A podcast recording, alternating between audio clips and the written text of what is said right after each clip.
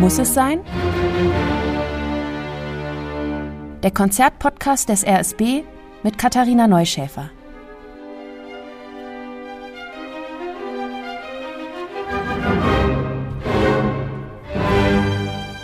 Heute würde ich bei diesem Konzertprogramm fast eine Triggerwarnung aussprechen.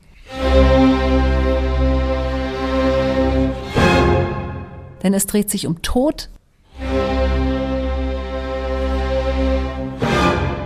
es dreht sich um Gefahr und es dreht sich um Selbstmord. Natürlich alles durch die Brille der Kunst, schon klar, aber es ist trotzdem ziemlich harter Stoff, finde ich. Worum geht's? Es geht um die Coriolan-Ouvertüre von Beethoven, dann um das Klavierkonzert von Jelena Firsova und um die vierte Sinfonie von Dmitri Schostakowitsch. Alles unter der Leitung von Wladimir Jorowski. Willkommen zu unserem Podcast Muss es sein. Also wenn ich eine Beethoven-Ouvertüre auf dem Konzertprogramm sehe, dann kann ich erstmal damit umgehen. Ich erwarte schöne Musik, die übliche Beethovensche Gefühlsgewalt, toll komponiert. Ist hier nicht anders und ist trotzdem anders. Denn was Beethoven hier macht, er beamt uns in den Kopf eines Selbstmörders. Und das ist dann nicht mehr nur 19. Jahrhundert Classical Style.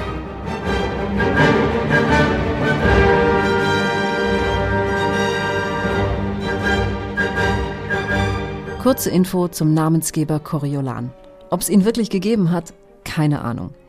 Der Legende nach ist er aber ein römischer Adliger, Gaius Marcius Coriolanus, so der ganze Name, und er ist ein ziemlicher Draufhauer. Er ist Feldherr und Eroberer und er hat in Rom auch einiges zu sagen. Und dann sagt er aber irgendwann mal zu viel und er wird verbannt. Bei einem Narzissten wie ihm kommt sowas erwartbar nicht gut an und der Gegenschlag erfolgt auch sofort. Coriolan verbrüdert sich mit den Feinden Roms und greift seine Heimatstadt an. Und es dauert nicht lange, dann haben die Römer überhaupt nichts mehr entgegenzusetzen. Und als sie nicht mehr weiter wissen, schicken sie ihre Frauen los, um bei Coriolan um Gnade zu flehen. Allen voran Coriolans Mutter. Und jetzt kommt's. Diese Mutter hat ihren Sohn nämlich derart im Griff, dass sie bei ihm im Kopf einen Schalter umlegt. Selbstzweifel, Reue, Angst, Hass, das ganze Programm läuft ab und wir sind dabei. Am Schluss bringt Coriolan sich dann sogar noch um und wir sind immer noch dabei. Ein Psychogramm in C-Moll läuft hier ab. Und es ist noch dazu so, dass das eines der wenigen Male bei Beethoven ist, wo der Held am Schluss untergeht.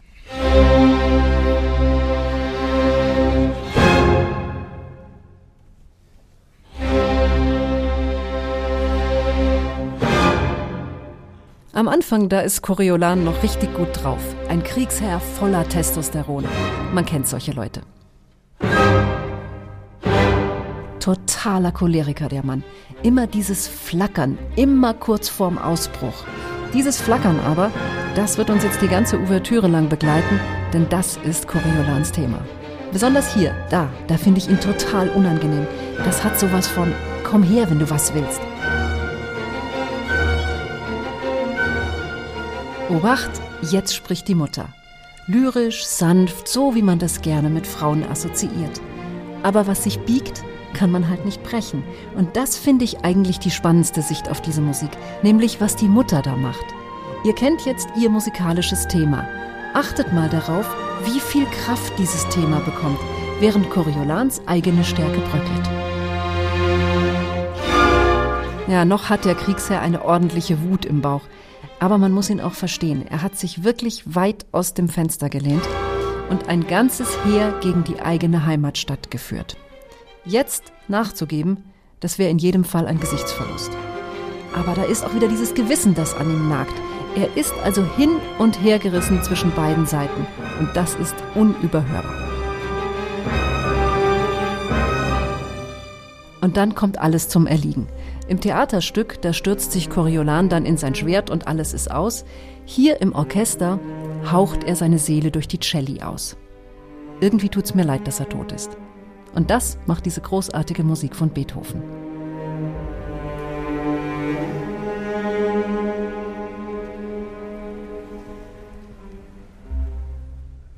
Die russische Komponistin Jelena Firsova wird in den 1970er Jahren in Moskau ausgebildet und sie findet zu einem eigenen Stil. Sie wird Mitglied des sowjetischen Komponistenverbands und dann ist ihre Musik plötzlich unerwünscht. Vielmehr, sie ist nicht mehr wert, dass sie die sowjetische Musik im Ausland repräsentiert. So drückt es der Vorsitzende des Verbands aus. Und warum nicht? Weil Firsova ihre Werke im Westen aufgeführt hat, ohne vorher um Erlaubnis zu fragen. Zu viel der Freiheit. Beim RSB ist Jelena Firsova 2021 Composer in Residence und hier steht jetzt ihr Klavierkonzert auf dem Programm als deutsche Erstaufführung. Was gibt es zu diesem Konzert zu sagen? Alle drei Sätze entwickeln sich aus derselben musikalischen Idee. Es geht um ein Zitat aus dem letzten Streichquartett von Beethoven.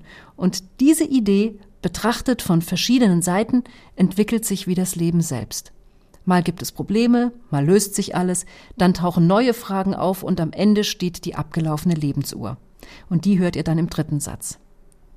Übrigens, dieser dritte Satz, der hat's auch in sich. Er ist der längste des gesamten Konzerts und nach Aussage der Komponistin auch der mit der größten Bedeutung. Wenn ihr an die russische Seele in der Musik denkt, dann habt ihr vielleicht Tschaikowski vor Ohren oder Prokofjew. Musik, die immer ein bisschen wie in einem Märchenfilm in der Weihnachtszeit klingt. Pathetisch, prächtig, melodisch, etwas volkstümelnd vielleicht, aber irgendwie golden. Sowas jedenfalls hat die politische Führung in Russland 1935 im Ohr, wenn es um nationale Musik geht. So, und jetzt hört euch das hier an.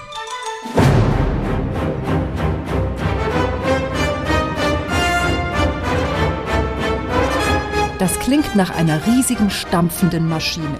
Fast 140 Musiker sind hier am Werk und da ist nichts mehr mit Romantik. Das klingt dissonant und ehrlich gesagt klingt es auch wenig gefühlig. Gut, äh, man kann vielleicht noch Militär raushören, also Marschrhythmus und sowas. Für ein Kulturprogramm, das sich an eine Arbeitergesellschaft richten soll, geht das vielleicht gerade noch so durch. Aber insgesamt ist diese Musik verwirrend. Manchmal ist da fast ein romantischer Orchesterklang, also die Geigen spielen einen großen Bogen zum Beispiel. Nur es ist halt nicht warm und melodisch ist es auch nicht, sondern schief. Ein bisschen schief. Und noch dazu ist es laut. Es ist laut wie in einer Maschinenhalle. Achtet doch mal auf euren Puls. Es ist kein Wunder, wenn der schneller wird, weil diese Sinfonie aufregt. So als würde jeder Winkel im Konzertsaal knallvoll sein mit Tönen, übervoll fast, was eigentlich eine Reizüberflutung ist. Dmitri Schostakowitsch hat schon die Hälfte seiner vierten Sinfonie fertig, als der Artikel in der Pravda erscheint. Seine Tonsprache sei chaotisch und indiskutabel, heißt es, bezogen auf seine letzten Erfolge. Und eine Warnung der Regierung steht auch noch mit drin in diesem Artikel. Schluss mit Freiheit, Schluss mit Moderne. Und damit ist klar, es besteht Lebensgefahr. Schostakowitsch schreibt aber trotzdem weiter und er spricht auch noch drüber. Aber er schläft nur noch mit gepacktem Koffer neben seinem Bett und dann irgendwann zieht er die Sinfonie zurück, mitten in den Proben, denn der Druck ist einfach zu groß geworden. So, wir sind im zweiten Satz. Das ist ein Tanzsatz. Ein kleines Menuett versteckt sich in diesem Satz, aber ihr müsst schon durch den Schleier durchhören, den Schostakowitsch da drüber legt. Die Bläser kreisen immer wieder um sich selbst. Da gibt es eine Stelle, die finde ich ganz toll. Die klingt, als würde man versuchen, einen Sender klar reinzubekommen. Wo will der Klang hin? Es ist vollkommen unklar. Der Schluss ist auch überraschend. Was musikalisch denkbar ist, ist in dieser Sinfonie drin. In diesem Fall endet der zweite Satz mit einem rhythmischen Effekt. Der dritte Satz, der ist hier auch der Schlusssatz gleichzeitig, denn die Sinfonie hat nur drei Sätze, die aber dafür monströs lang sind. Also dieser dritte Satz beginnt mit einem Trauermarsch.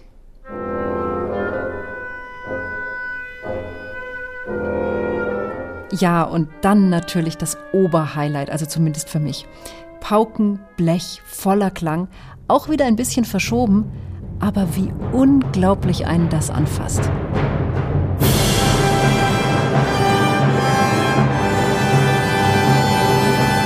Aber der wirkliche Hammer ist eigentlich, dass dieser riesige Höhepunkt nicht als Schluss steht, sondern in sich zusammenfällt und in den Trauermarsch vom Anfang zurückkehrt.